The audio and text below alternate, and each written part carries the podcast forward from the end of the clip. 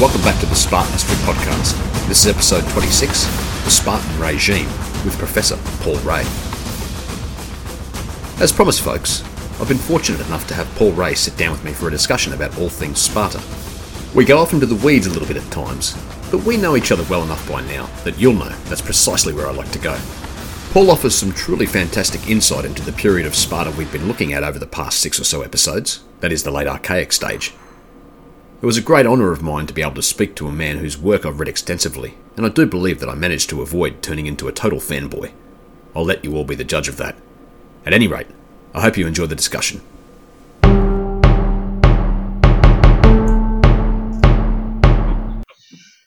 Ladies, gentlemen, laconophiles all, it gives me great pleasure to welcome to the Spartan History podcast today Professor Paul Rahe. G'day, Paul. How are you? Fantastic, sir. And uh, let me just say on air, as I said off air, that it is a great honour to uh, to talk to you today, and thank you for taking the time. My pleasure. Now, for those of you who don't know, Paul is a classicist, author, and historian who received his PhD in history from Yale University. He's taught at various venerable institutions, namely Yale and Cornell University, and currently serves as professor of history at Hillsdale College in, in Michigan. Initially authoring some works on ancient and modern political theory, in 2015 he turned his pen to the topic of Sparta. Since then, he has released four books on the Lacedaemonians The Grand Strategy of Classical Sparta, The Spartan Regime, Sparta's First, and Sparta's Second Attic War. All of which I'm very proud to say I own and have enjoyed immensely. Now, Paul, I'm going to go out on a limb and assume your interest in Sparta predates 2015. When and how did you get interested in the topic? Um, I was introduced to ancient history in a course on Roman history at Cornell University uh, in the spring of 1968. It was taught by a man named uh, Donald Kagan, who later wrote a four volume history of the Peloponnesian War. Uh, and um, I took the following year a course, well, a kind of double course with Donald Kagan and Allan Bloom. We read uh, Plato's Republic in one course, we read Thucydides in the other course. Uh, and then um, I was chosen as a Rhodes Scholar to go to Oxford. And I decided what I would do is follow up on what I'd studied as an undergraduate and do the program in Literae Humaniores. Um, at Wadham College, where the uh, ancient history don was a man named George Forrest, hmm. who happened to have written a book on Sparta. In any case, um, I wrote tutorial papers um, for George uh, and then another uh, Don at um, Balliol College called Oswyn Murray uh, on all sorts of topics in ancient Greek history, including Sparta. Uh, and that got me interested in it. Uh, and I was interested in it because it was so different. Uh, it was a world in which people governed themselves, in which there were public assemblies, in which there was something like a separation of powers um, between uh, a probouleutic council called the Gerousia, um, uh, which say it was a council of elders, uh, where there were two kings, but they were constrained within a kind of republican framework, not unlike the British monarchy, except that there were two kings. Uh, and I then went to graduate school at Yale, and Donald Kagan had moved to Yale. And I worked with him and did a dissertation uh, on uh, the Spartan uh, general slash admiral Lysander, mm. who's the figure who won the Peloponnesian War for the. Spartans, and on the settlement that um, was worked out in the immediate aftermath of the Peloponnesian War by Lysander uh, and various other figures at Sparta in tension with one another. Uh, so I've, I've been interested in it for a very long time. Mm. And mm. when I um, I went off to um, teach at Cornell, uh, and then later Franklin and Marshall College and the University of Tulsa before I came to um, to Hillsdale. I did a stint as visiting professor at Yale also in the midst of all of that. And I wandered away from writing in a strict sense about Greek history. And I did a huge book called Republics Ancient and Modern, 1,200 pages, mm. on uh, the history of self government. Uh, it's still in print in three paperback volumes, one of them on ancient Greece, one of them on early modern political thought, and one of them on the American Revolution. And Sparta kept coming up. Um, and I came to see that Athens was a whole lot more like Sparta than most people imagine. Mm. Uh, it, it, we, we have a tendency to look at Athens and see ourselves. Liberal republics, commercial, and so forth. Uh, it isn't liberal and it isn't really commercial. So commerce takes place there. It's mostly between non Athenians. Uh,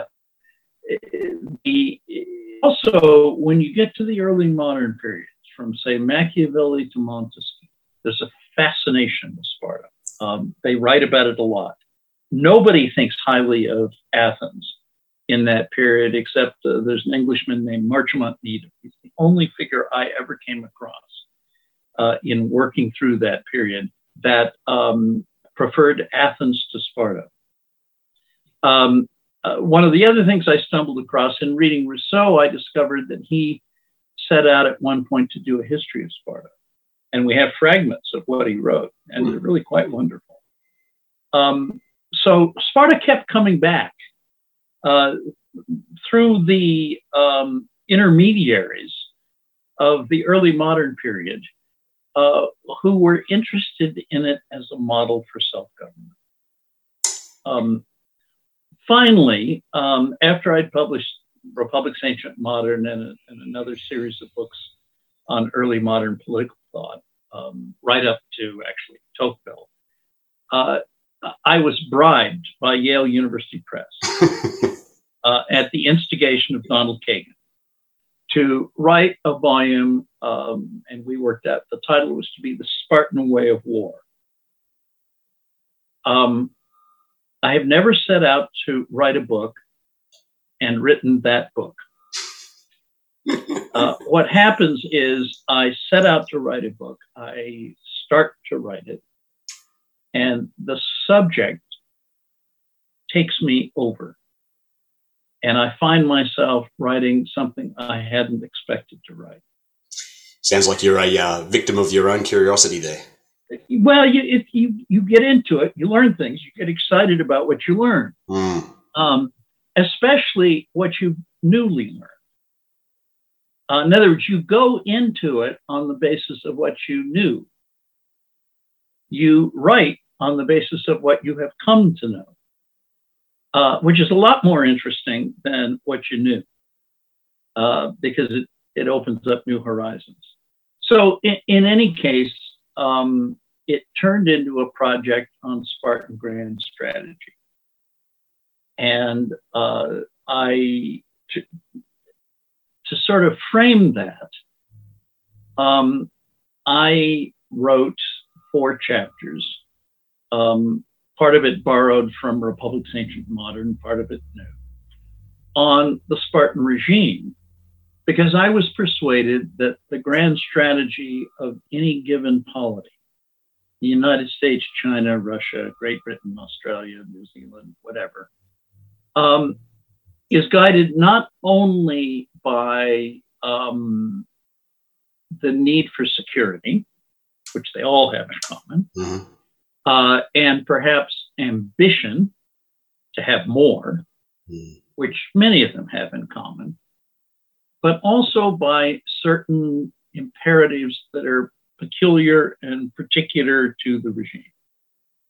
Um, so I found myself making an argument against the, the political science realists who, who treat every polity as if it's the same um, a kind of black box. Uh, and my view was you had to understand what made the Spartans tick in order to understand their foreign policy. And what made them tick uh, was rooted in their culture and in their political regime. And the same thing was true for the Athenians, and the same thing true for the Persians. Mm, absolutely. Yeah. So anyway, I got into this, and I found myself um, doing a history uh, of Sparta uh, vis-a-vis its rivals, uh, and then Persia, the rival. Uh, and in doing it, I found that it was necessary to explain why the Spartans weren't all that ambitious for an empire. Yeah. The Persians were. Uh, and the juxtaposition clarified for me what the Spartans were like, uh, and also what the Persians were like. Uh, and by the way, I'm, you know, the, the, the first thing I, I did was the, the uh, grand strategy of classical, uh, classical Sparta, the Persian challenge. Uh, literally, right at this very moment, I'm back working on Persia because I'm working on um, uh, Sparta's third Attic War, uh, which begins with the uh, failure of the Athenians in Sicily, the so called Sicilian expedition, described in books six and seven of Thucydides. Uh, I spent the last year while teaching writing chapters on that. And thanks to the coronavirus, I wrote more than I would ever have written without the coronavirus. well, you know, uh, at the college, there were no public lectures to speak of, no department meetings, no faculty meetings. Uh, uh, we stayed open more or less, and all I had to really my only responsibility was teaching.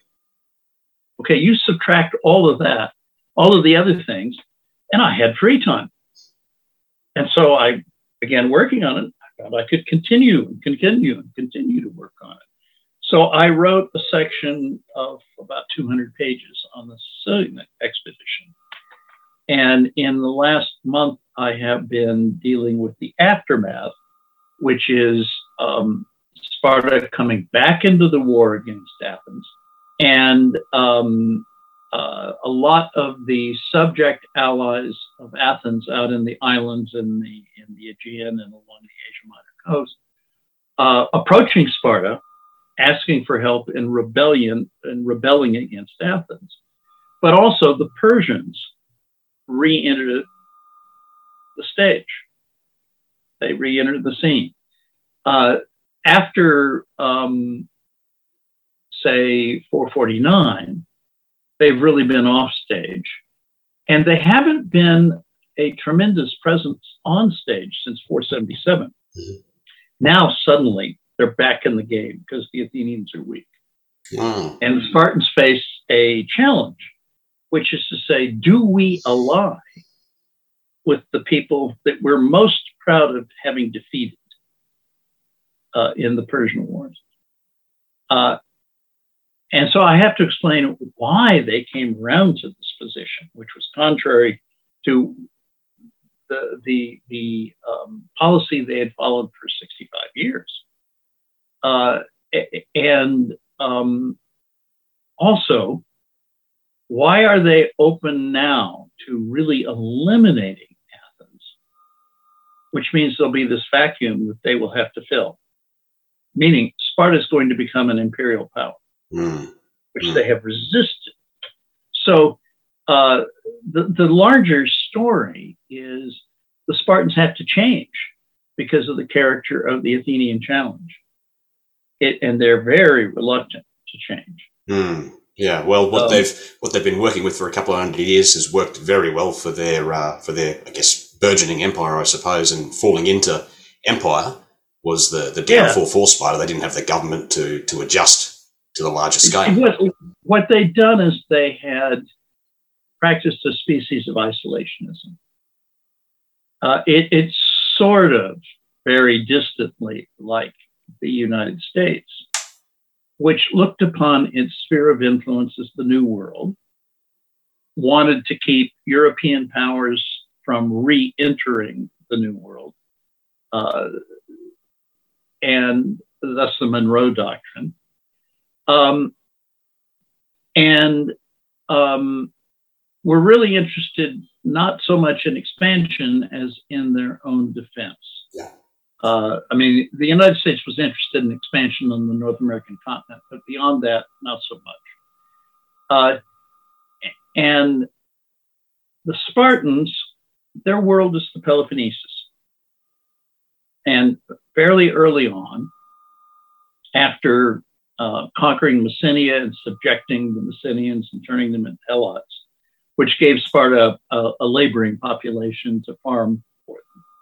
So that every Spartan was a gentleman in the sense that he didn't really work with his hands. Mm-hmm. Uh, to defend that situation, that set of circumstances, and the way of life built upon it, uh, they needed to control their local environment. And they did so by founding the world's first standing alliance, an alliance that goes on decade after decade. And it is limited pretty much to the Peloponnesus. They can uh, assert power, project power beyond the Peloponnesus using the forces from their allies and their own forces, but they don't need to do it on any grand scale. And they've, in a way, solved their foreign policy problem uh, with a grand strategy that makes excellent sense. Uh, and along come the Persians. And, and the, the thing about the Persians is there had never been a, a grand, grand power uh, that controlled Anatolia, Asia Minor. Asia Minor, the closest you get is the Hittites, and they don't really control the whole thing. Mm-hmm. They don't want to. Uh, they have client kingdoms, uh, but they they're uh, the Persians conquer the Near East. They take what the Assyrians had taken and the Neo Babylonians had taken, and they take it with a vengeance. Um, so they've got Egypt, they've got Mesopotamia, they've got Syria, they've got Palestine, they've got Iran. Um, uh, but they also add to it Anatolia.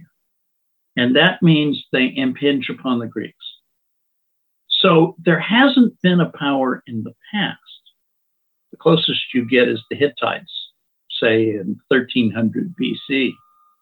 That has been a threat to the Greeks in Greece. And so the, the suddenly uh, the Spartans faced a challenge that they had not foreseen and they had no reason to foresee. It had been a, it, it had been um, 700 years since the Hittites had been a force, uh, and the Hittites weren't even the kind of force that the Persians were. Mm. And so, how the Spartans cope with uh, this unforeseen challenge is the story that I try to tell uh, in the grand strategy of classical Sparta, the Persian challenge.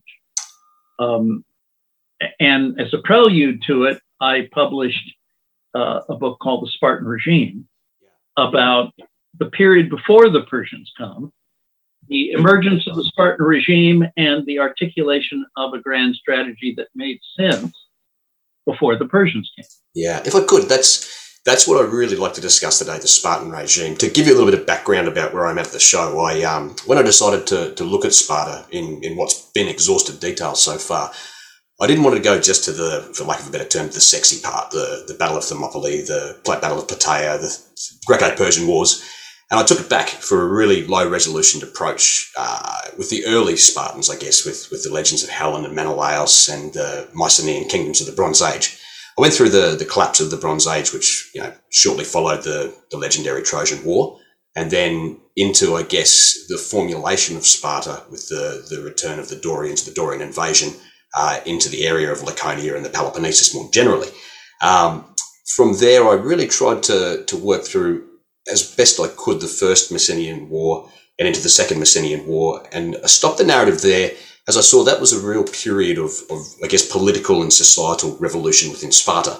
And I've been trying to, over the last six or seven episodes, flesh out the different facets of, uh, of the Sparta that we, we get to know a lot better during the, the late sixth and early fifth century, whereby its political institutions are really reasonably well formed. They have uh, you know state based education. Women's rights around property inheritance are, are, fairly mature. They have their own special and unique form of religiosity, um, yeah, which, of which music plays a large part. And in reading your book, The Spartan Regime, um, I found it incredibly salient to, to what I was trying to do there. And I just really like to, if I could today, work through that that formulation of the regime with you to help the, the listeners better understand, apart from my own feeble attempts, about, about how it came about. Um, first, you write in reference to Heinrich Schliemann that, and I quote, he demonstrated that with regard to Greek legends, naive credulity is more apt to bring one close to truth than is a proud and systematic refusal of trust. And that statement really hit home to me with what I was trying to do. So, if we could, uh, just to get to the nub of it, um, can we start with the, the Dorian invasion or the, the return of the, the sons of Heracles? How do we how do we pass out fact from fiction when it comes to, to those stories about the original foundation of Sparta? Right. Okay. Let me step back one step Please. further than that. Mycenaean period. Um, the uh, you you get a representation of Sparta in Homer uh, especially in the Odyssey, with a visit to uh, Helen and Menelaus by Telemachus, the son of Odysseus. Uh, and at least as represented in that poem, which has roots that go all the way back to the Mycenaean period. There's no doubt about that now. Yeah. Uh, what you had was a certain kind of kingship there. Now, what you don't see in Homer, there's only one mention of it, is writing. But what you get from the archaeology is a picture of a bureaucratic monarchy mm. uh, and fairly elaborate. And uh, we, you know, we have evidence from uh, Pylos in Messenia, from Thebes, uh, from um, Mycenae in the Argolid, uh, and from elsewhere. We now have evidence from Sparta itself about seven or eight years ago, maybe it's 10, uh, a group of archaeologists discovered a Mycenaean palace uh, in Laconia to the south of classical Sparta. Is this at Therapnai? They, mm-hmm. Is this at Therapnai? Yes. Yeah. And um, uh, and they found uh, mice. They found linear B tablets.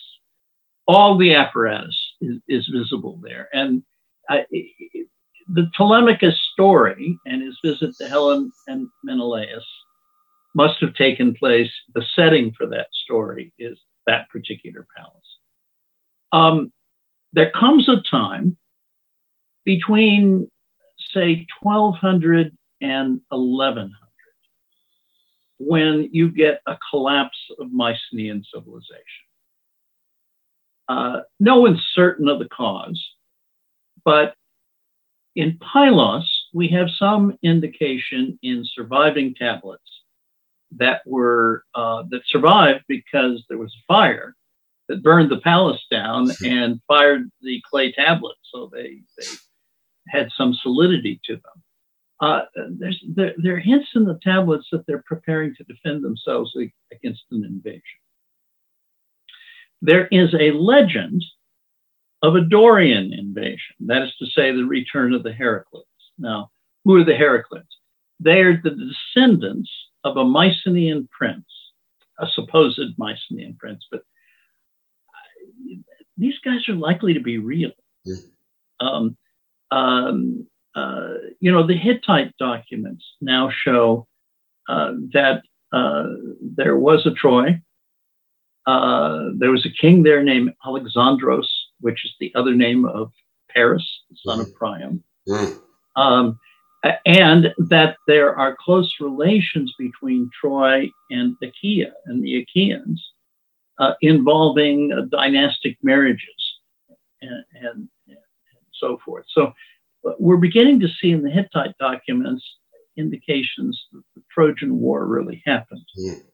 Now, are all the details as as they are related in Homer? Surely not. but um, more than you might think. Uh, or let me give you another example. Uh, in Homer, in, in Book Two of the Iliad, you get uh, the catalog of ships. It's kind of famous account in which the army of the Achaeans is called out by units, and we have we're told where each part of the unit came from. Uh, and there's a whole list of names uh, from uh, the kingdom of Thebes, and we don't have know of any of these places in the classical period. But in the 1960s, uh, they uh, put in a new sewer in Thebes. And in the process, they found the uh, Mycenaean palace, mm. uh, and they found Linear B tablets. And the places that are named in Homer are named in the Linear B tablets, which is to say, at least part of the catalog of ships is a Mycenaean document. Amazing. So, uh, the return of the Heracles. Uh, there is supposed to have been uh, a Greek hero of design, divine descent, the son of Zeus, named Heracles from Tiryns in the near Argos in the northeastern Peloponnesus. And he is supposed to have gained a claim to the Peloponnesus on the basis of services that he did. Uh, and uh, it was left in by him in the hands of people who would represent him, which includes the family of Agamemnon and Menelaus and so forth. Uh, but later, uh, according to the legend, uh, descendants of this Heracles uh, try to conquer the Peloponnesus to regain what is their patrimony. Mm. Okay, that is the story behind the arrival of the Spartans and the other Dorians. Mm. That um, uh, a number of Mycenaean princes, in one version of the story, three, in another version, two princes, and the, the twin sons of the third prince, uh, having been prevented in earlier generation from entering the Peloponnesus by uh, a defense mounted and a wall built at Corinth, uh, where the Corinthiad is, which is a narrow body of land linking mainland Greece with the Peloponnesus, which is a kind of peninsula. Uh, they cross, instead of doing that, they slip across the Corinthian Gulf at its narrowest point, where it's about a mile wide, which, by the way, is where the Battle of Lepanto took place, but that's another story. Um, and, and, thousands of years later, uh, we'll they there. come into the Peloponnesus and they conquer Messenia, the Argolid, and Laconia. That's the story. Is this is this uh, invasion? Is this? I've read somewhere that this invasion or this this migration, if you will, uh, was re-represented or rep- represented within the Carnea festival in Sparta. Is that correct? Yes, yes. That that that is, and um, look, if there's truth in it, it may have to do because it's reenacted every year in a festival. Liturgy is very conservative. Uh, and if there is some sort of liturgical service that involves a reenactment of the crossing of the uh, Corinthian Gulf, which is what the claim is, uh, you may retain a knowledge of your past mm-hmm. by reenacting it every year. Mm-hmm. Um, uh, and, and you can do this in a society that is literate or a society that is illiterate. And they were certainly illiterate. Um, they're supposed to have crossed over and conquered these three places. Uh, these three places were all Mycenaean kingdoms of substance. Uh, the, the, the, kingdom uh, at Pylos, uh, the king was Nestor. There's Menelaus at Sparta, and of course there was Agamemnon at Mycenae in, in the Argolid. Um, what does the archaeology show? Hmm. It shows a collapse of Mycenaean civilization in these places, Uh, there is some evidence of invasion. Uh, and then there's an extended period when the population has plummeted. And uh, farming seems to be rare, and the tending of flocks more common. Uh, and after um, maybe 150 years, what you get is in the vicinity of the classical Sparta, people settling down uh, in villages, which suggests farming. Mm. In other words, you've got land that you you're working. Just to interrupt you quickly, the the settling down is I see that as fairly important to the Dorian people because in the the book you go into reasonable detail um, about the possible migratory nature of the early Dorians, and you make reference to pastoral terminology used in the various Spartan institutions and activities. And I really, I really like that line of thought. Uh, could you put a little bit of meat on the bone of that theory for us?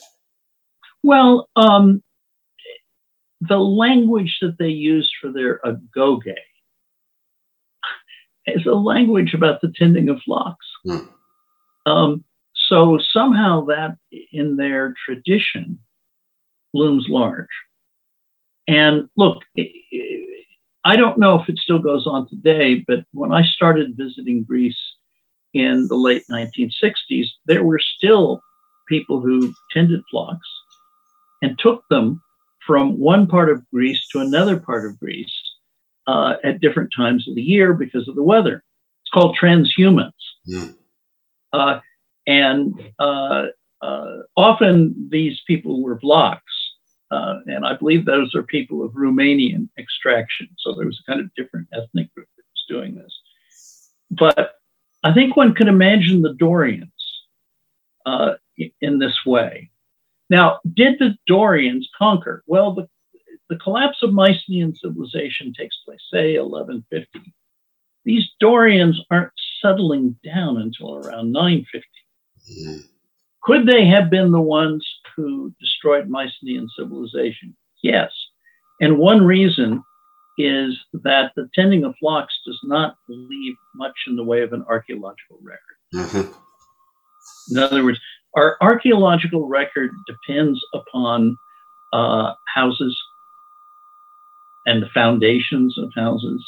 It depends on uh, the making of pottery and concentrations of broken pots, because they do break. And pots are sort of the Coke bottles of antiquity. They last forever. I mean, the terrible thing about the old glass Coke bottle is when it broke, uh, those shards might be there for a thousand years and not change very much. Um, transhumance doesn't produce those kinds of, of leavings behind. Uh, and, and, what is left behind either doesn't survive or it's so scattered you can't make sense of it. So it could be that there is a Mycenaean, a couple of Mycenaean princes who lead uh, another group of Greeks from the north into the Peloponnesus at this time. Now, the key piece of evidence is this uh, the written language in the Linear B tablets is the language that is the ancestor of Arcadian, which was the language in the classical period spoken in the mountainous areas, sort of Wales. Think Wales or yeah, think, yeah, uh, yeah. the Pyrenees and the Basques. Good analogy. Um, uh, uh, and uh, it's also spoken on Cyprus, where in the Mycenaean period there'd been no Greeks. Mm. So it's spoken by people who migrated out. Um, a different dialect of Greek, uh, sufficiently different that there isn't continuity between Mycenaean Greek and, and the Southern Greek, replaces it. And the Greek that replaces it is called Dorian. When you have a shift in language, you nearly always have a conquest, or at least a migration in. Uh, and uh, if if there is a large uh, Aboriginal population, larger than the migrants, usually it is the language of the Aborigines that survives. People learn to speak the local language. The Mongolians conquer China and they become Chinese. Um, that sort of thing happens all the time. When uh, you get, however, a larger population coming in or a destruction of the local population, then it will be the language of the masters that takes over. And that seems to be the case in these three places. So, uh, you know, if someone were to ask me, was there a Dorian invasion? I would say there was a Dorian migration for sure. Yeah. Um, and something happened to the people who were there before. Now, one other thing to be said about this. Please. In the period between 1200 and 1100, uh, there are movements of population all over the Mediterranean. Um, and uh, the, the archaeologists call these peoples the peoples of the sea. The, the, there are collapse of the Assyrian Empire under the impact of these peoples of the sea attacking. This is when the Philistines come into um, the area we now know as the Gaza Strip. Uh, uh, and it's, by the way, from the Philistines that the, that the name Palestine comes. Um, uh, and recently, uh, evidence has emerged uh, to justify the suspicions that have long been held that the Philistines were Greeks, Mycenaean Greeks. Wow. Um, the the suspicions had to do with the fact that the pottery they used was Mycenaean pottery. Now that creates a suspicion, but not more, because other people can imitate the pottery you make. You know, styles can move without people moving. But recently, they've gotten DNA from some graveyards that go back to the Philistine period. And the DNA points to back to Greece and beyond. Fascinating. It points it points to the Indo-European peoples. Mm. Um, uh, the and and look, this wouldn't be very odd because this is when the Greeks move into Cyprus, and and it's ex-Mycenaeans who are moving into Cyprus. Um, but there are these movements all over that region. Egypt survives, but it has to defend itself, uh, and um, there, there's a collapse in uh, in Central Europe. There's a collapse in Western Europe there's kind of huge period of, of movement. Uh, and this is clearly part of that. Yeah, yeah, yeah. I covered it in, in any case. So go ahead. What, what you find around 950 is a small group of people living in villages uh, in the vicinity of what would be classical Sparta, the town, uh, and farming.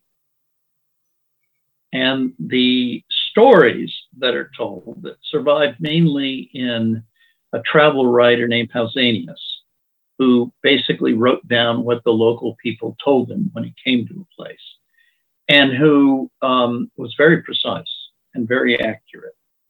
Uh, we can compare. Uh, he'll copy down an inscription. Sometimes we will have the inscription, so we can compare his version of the inscription with the original, and they're the same. Uh, this this fellow really worked hard to get it yeah. right. Um, uh, he tells the stories that were told to him. Now he's coming uh, in second century AD, so it's a long time after these events.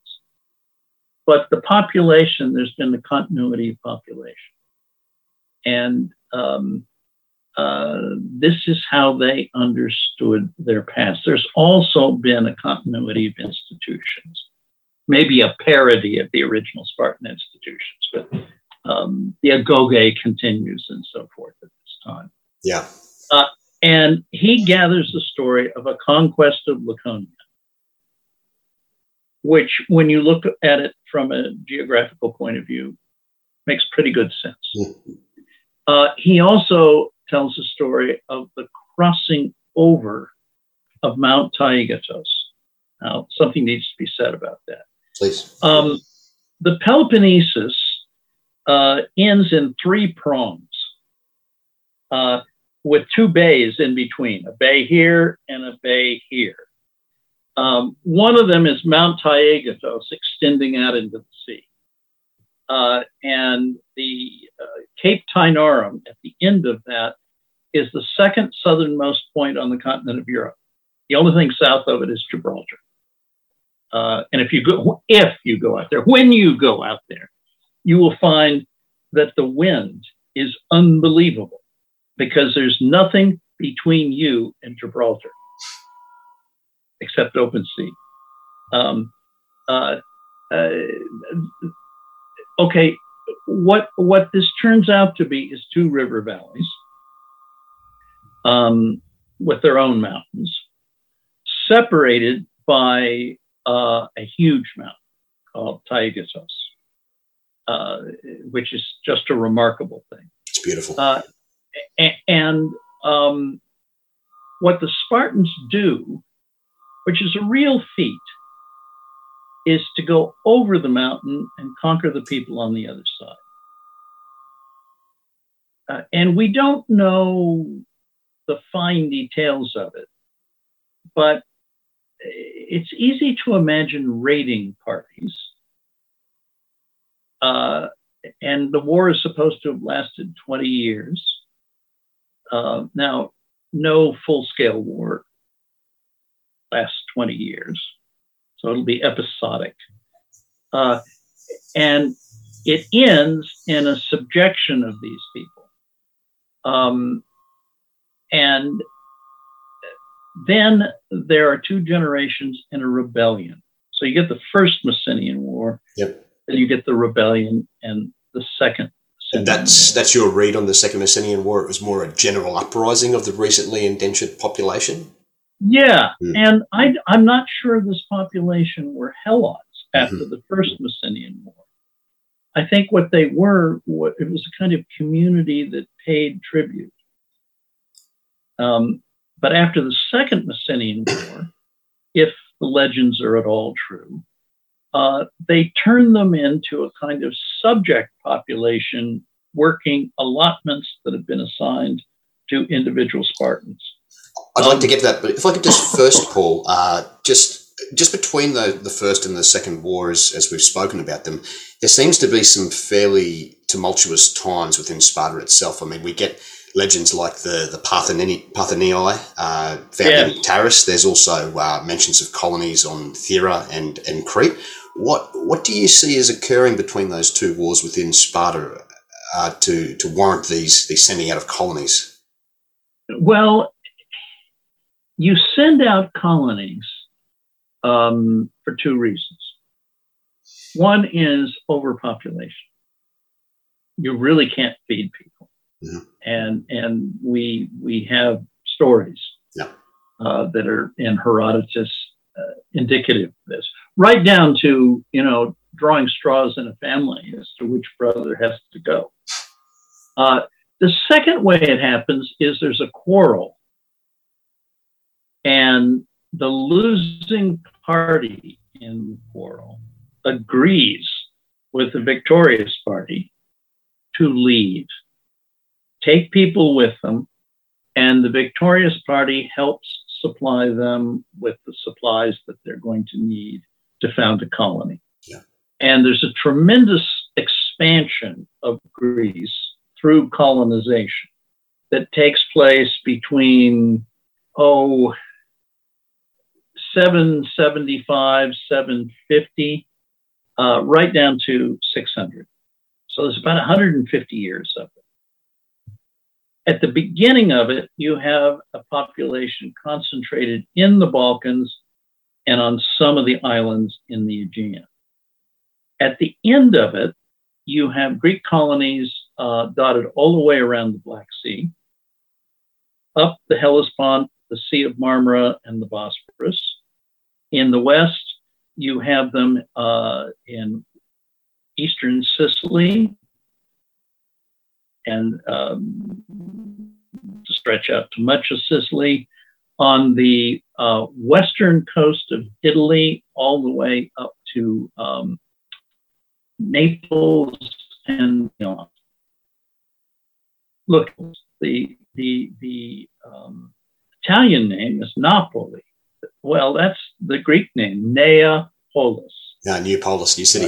the new city. Mm-hmm. Yeah, and a little to the north of there, there's Cumae. But there's also uh, the modern city of Marseille was the Greek colony of Massilia. Uh, there, there were um, colonies on the uh, east coast of Spain. Ampurias in Spain, on that coast, was the ancient Greek colony Emporion. It's very interesting how names yeah. survive. Um, uh, and and you know they undergo transformations, but the core name often remains the same, no matter you know, subsequent peoples just pick it up. The local. In the United States, we have lots. Uh, in many places, we have Indian names um, that obviously weren't created by the white settlers, the European settlers. Hmm. Uh, uh, the Spartans send out, as best we can tell, two, maybe three colonies. Yeah. One to the island of Thera, sometimes known as Santorini. That was the Italian name given to it. Um, uh, and the other to uh, Taras, which is the modern town of Taranto uh, on, on the boot of Italy. Um, and I don't doubt that these colonies really were sent out. Thera seems to have gone out around 750. Taras is said to have gone out around 706, yeah. and it's tied up with your Parthenii. Yeah. Uh, this would be the sons of the virgins. Mm. um, and how could it be that virgins would have sons? Well, I will leave that to your listeners' imagination. Some some um, proto Judeo Christian beliefs there. Yeah, yeah. the the, the um, the legendary story is the Spartans are away fighting against the Messenians, uh, and they come back to find their wives pregnant. Uh, and the thought is that the slaves or the helots of Laconia were responsible for it. And they're unwilling to share uh, their um, winnings in Messenia with these bastards. Um, and I use that term deliberately and in its precise meaning. Um, and so they're expelled. Uh, that an expulsion took place, I think, is clear. Yeah.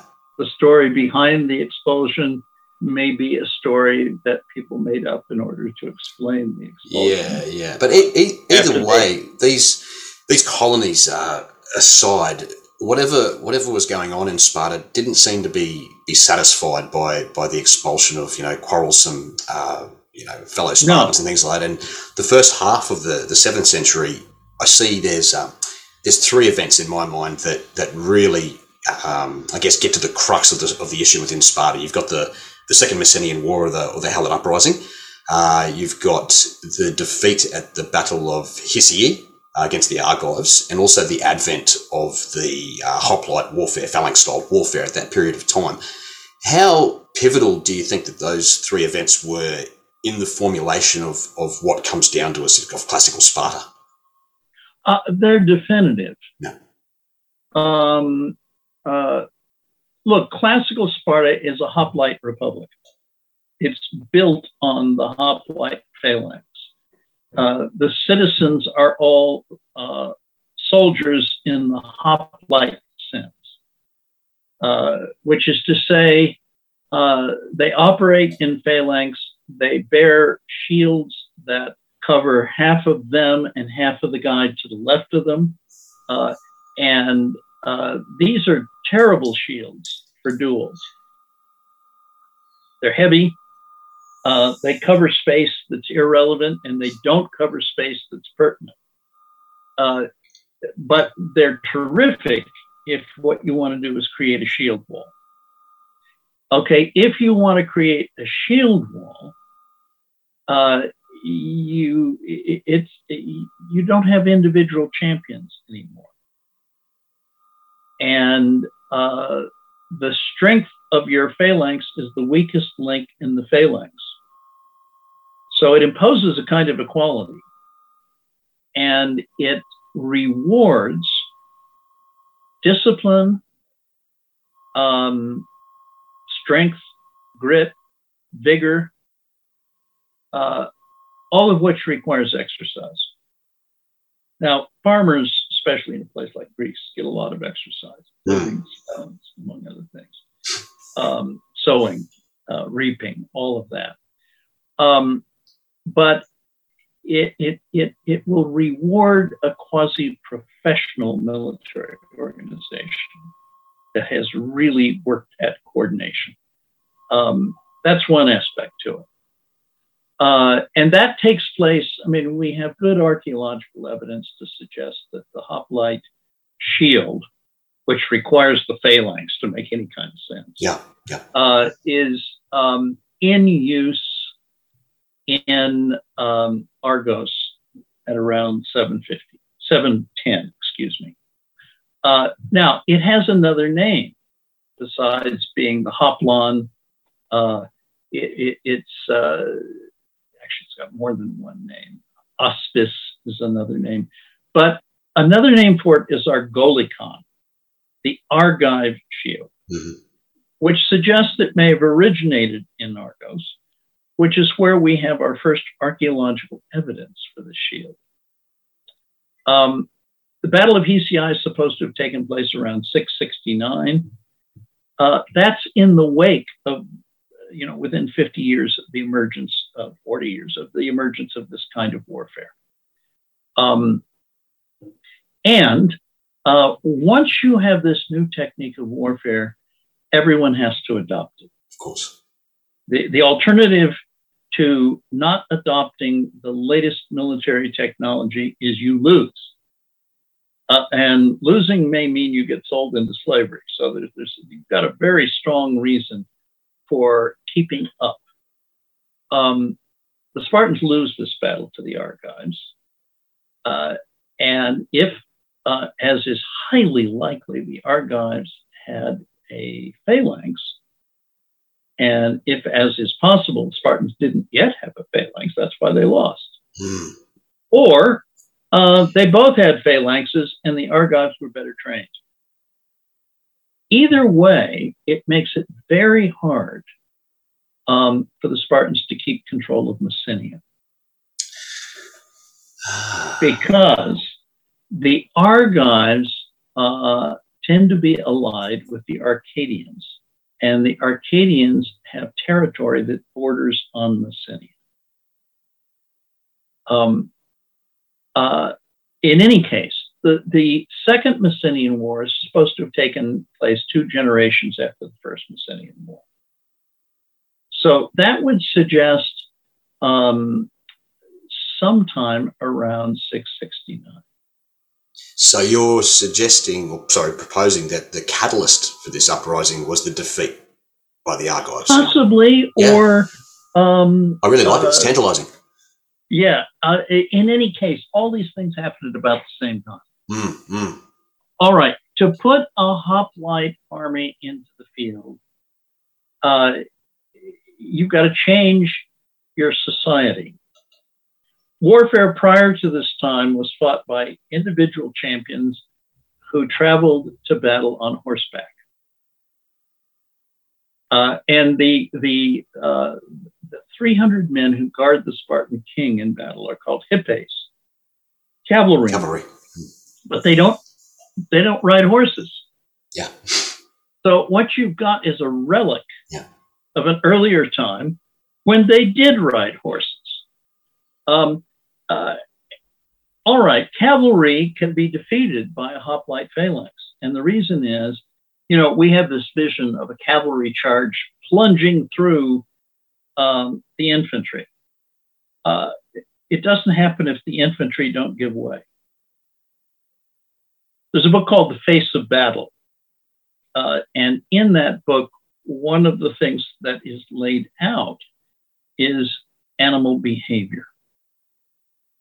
Uh, if a British square at the Battle of Waterloo will stand up and stand its ground against uh, a charge by the cavalry of Napoleon, the horses will balk. Another way of putting it is you can't ride a horse into a wall. The horse won't go.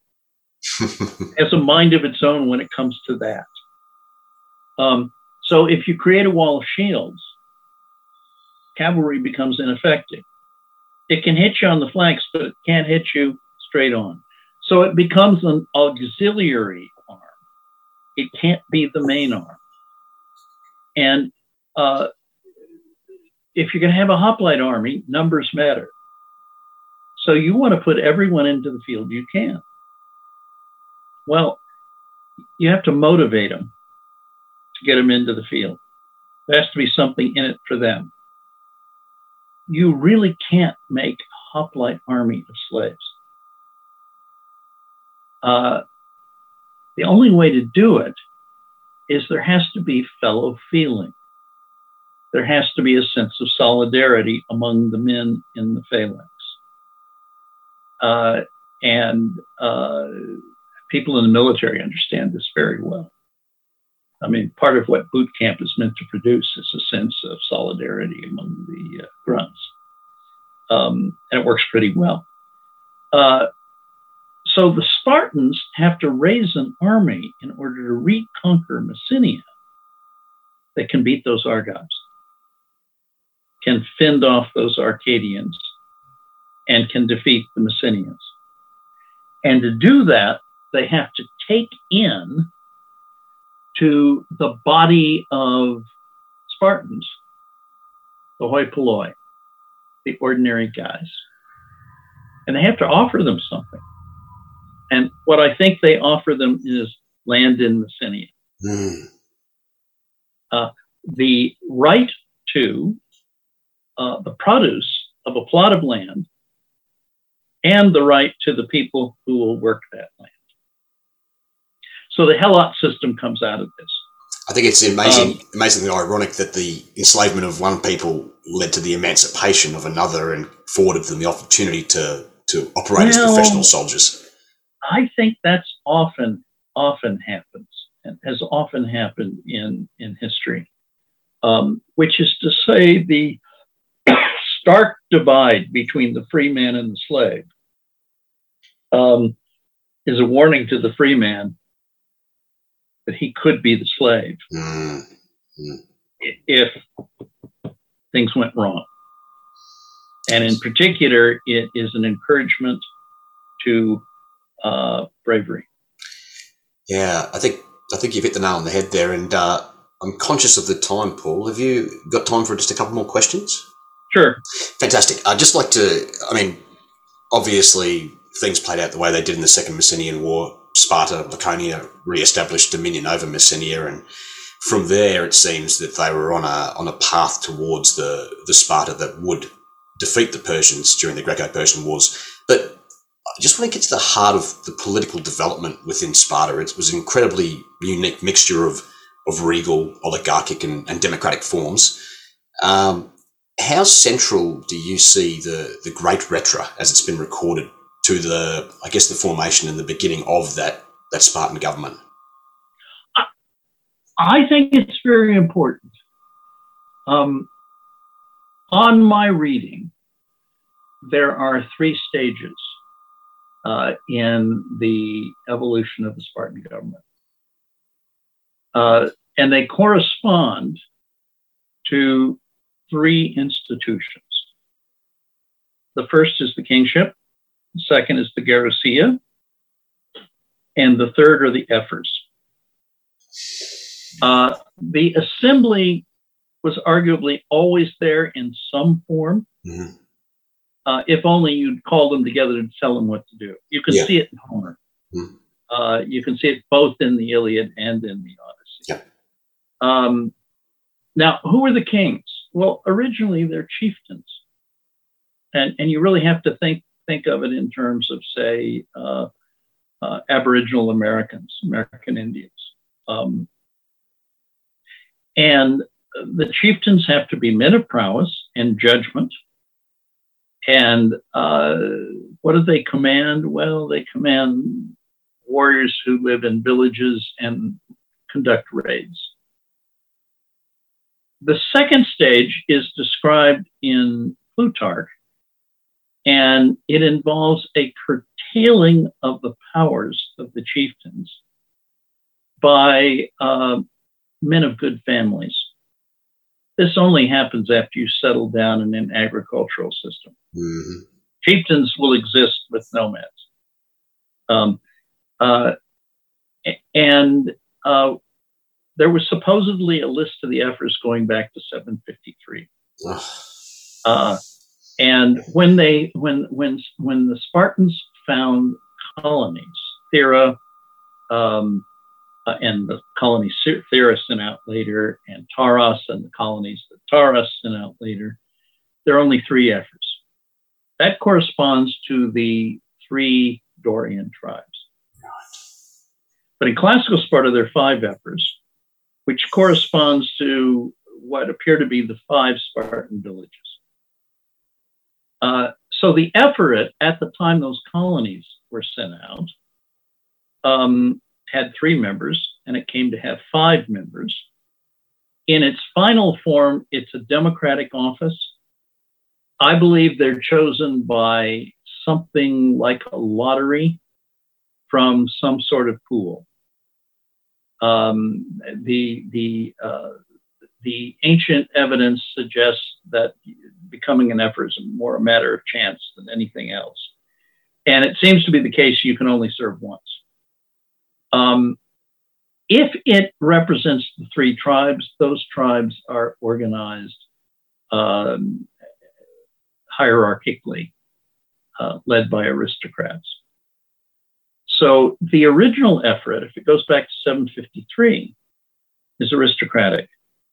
The historical Ephorate, one we know of from, say, the fifth century, uh, is democratic in character. Um, the Gerousia is chosen only from certain families. So it's a council of elders chosen from the aristocracy. And must have been that way from the beginning. Yeah. yeah. Uh, so what I suspect is that there was a revolution around 753. Uh, it was an aristocratic revolution. That sort of thing happened in other cities at about the same time. Uh, the Bacchiads, who were the, the royal family in Corinth, were pushed out, uh, and you got an oligarchy uh, replacing them.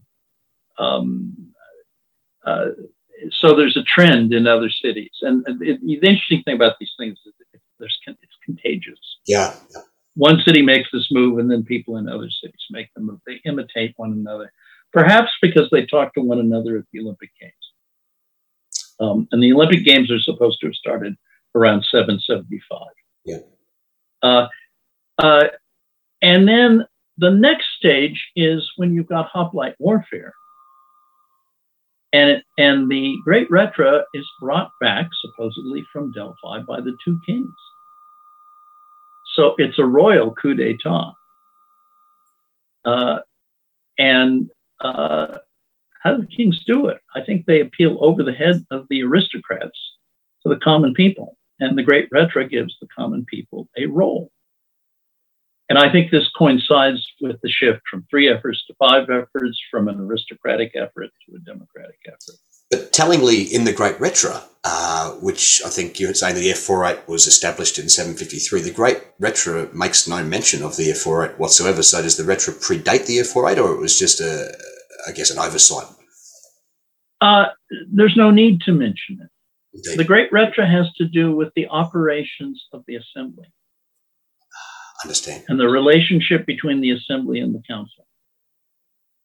Um, and so it, it, it um, you know, it's the Great Rhetra is not a constitution for Sparta. It's a, a set of rules for the operation of the Spartan assembly. Understood. Yes. Okay. And that would that would explain the the reference Tyrtaeus makes to it in his own works. Yes, that's right. And Tyrtaeus, I mean, we have poetry that goes back to this period. Yeah. Uh, goes back to the Second Messenian War.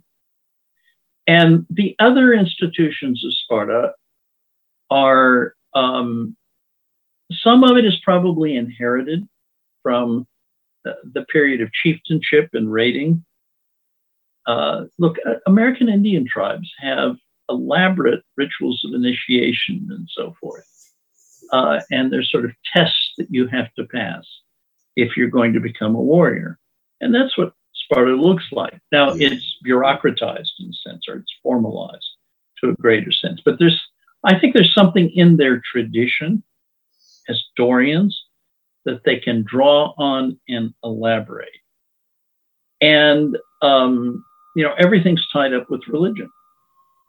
So uh, these are things that they have been sort of doing for a long time uh, as part of religious ceremonies.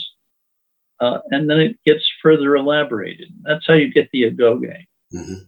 Uh, and, uh, uh, you know, once you've got all that, you've got the whole system. Yeah. And the only thing that's left is to figure out that you can't keep conquering, figuring out limits. Uh, and that seems to happen in the sixth century. There is a Spartan emperor named Chilon, uh, and he is supposed to have invented the uh, the. Uh, he was one of the seven sages of Greece, and is supposed to have invented uh, the, the, phrase that gets repeated, "Meden agan," which means nothing too much. so that's supposed to have originated as a Spartan phrase. And uh, if, if my account of this is right, they certainly make a decision in the sixth century that they cannot conquer Arcadia and that the real problem is keeping what they've got and getting more. It increases the number of subjects without increasing the number of masters. And to keep the subjects in their place, you need highly disciplined, disciplined masters in a balance with the number of the subjects. Uh, and so they shift their policy towards Arcadia uh, to a policy of alliance. And part of the game they play is they bring republican institutions to other cities that have tyrants. Mm-hmm. Um, so they are um, liberators of a sort. And of course, the liberation involves a certain subjection as well. Um, uh, and what you get is a situation where you have an alliance within the Peloponnesus, excluding Argos, and including just about everyone else.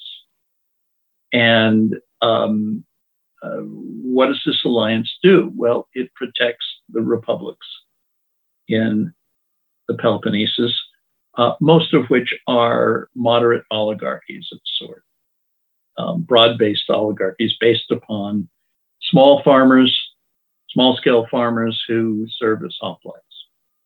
And that's what the Spartans um, sponsor. And interestingly enough, you get a road system within the Peloponnesus. Uh, and it's a road system that, that is set up for walking, but also for carts and there's a gauge. Everywhere, uh, the gauge for the carts seems to be the same. That can't happen without political unity. Mm.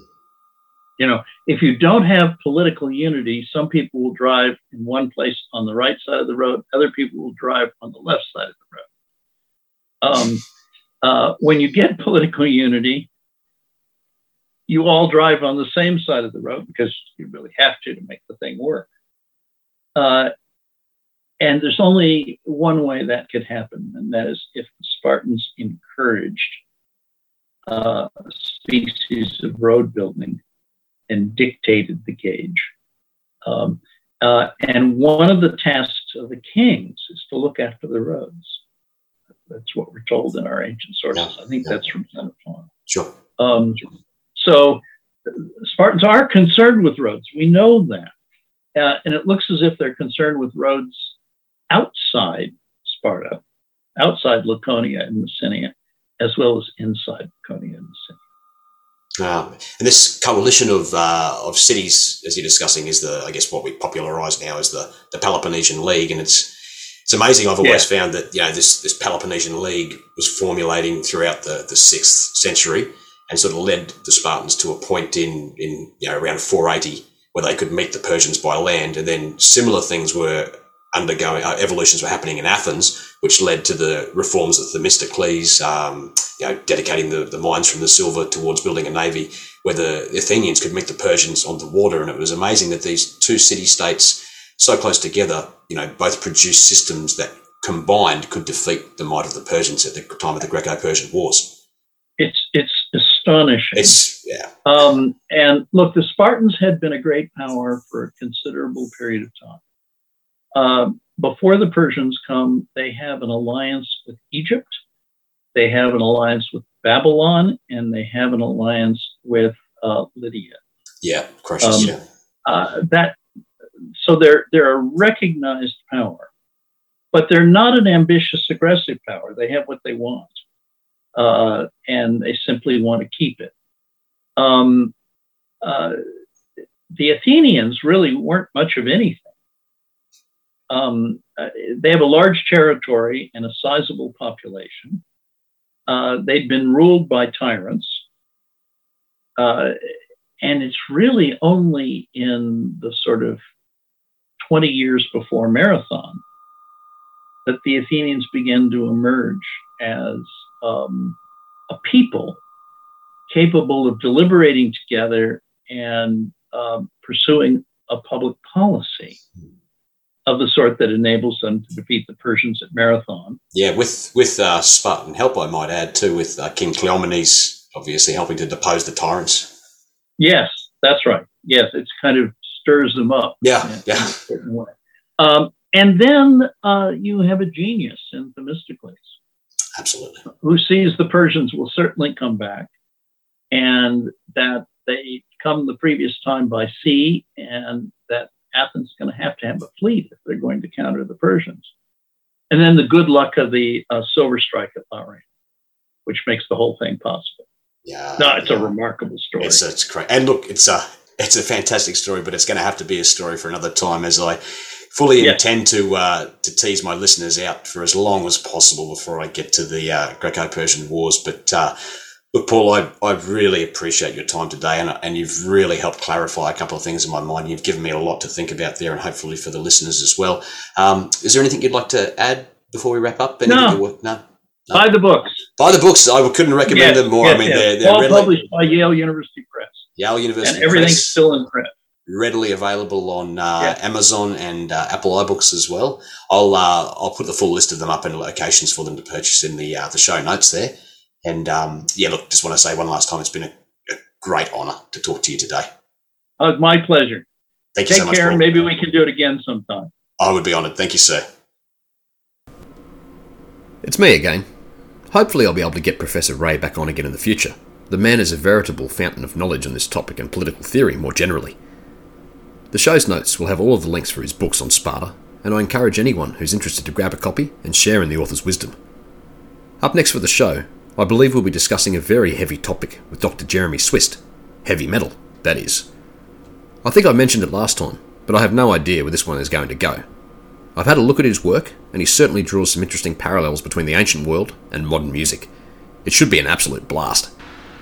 That app will drop on either Sunday the 11th or possibly the 18th of July, to be confirmed. Until then, dear listeners, you know the drill. Take good care, and speak soon.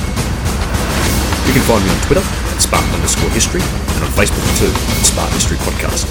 If you like this episode and are keen to hear more, subscribe and Apple Podcast wherever you catch your pods from and leave a review. See you next time.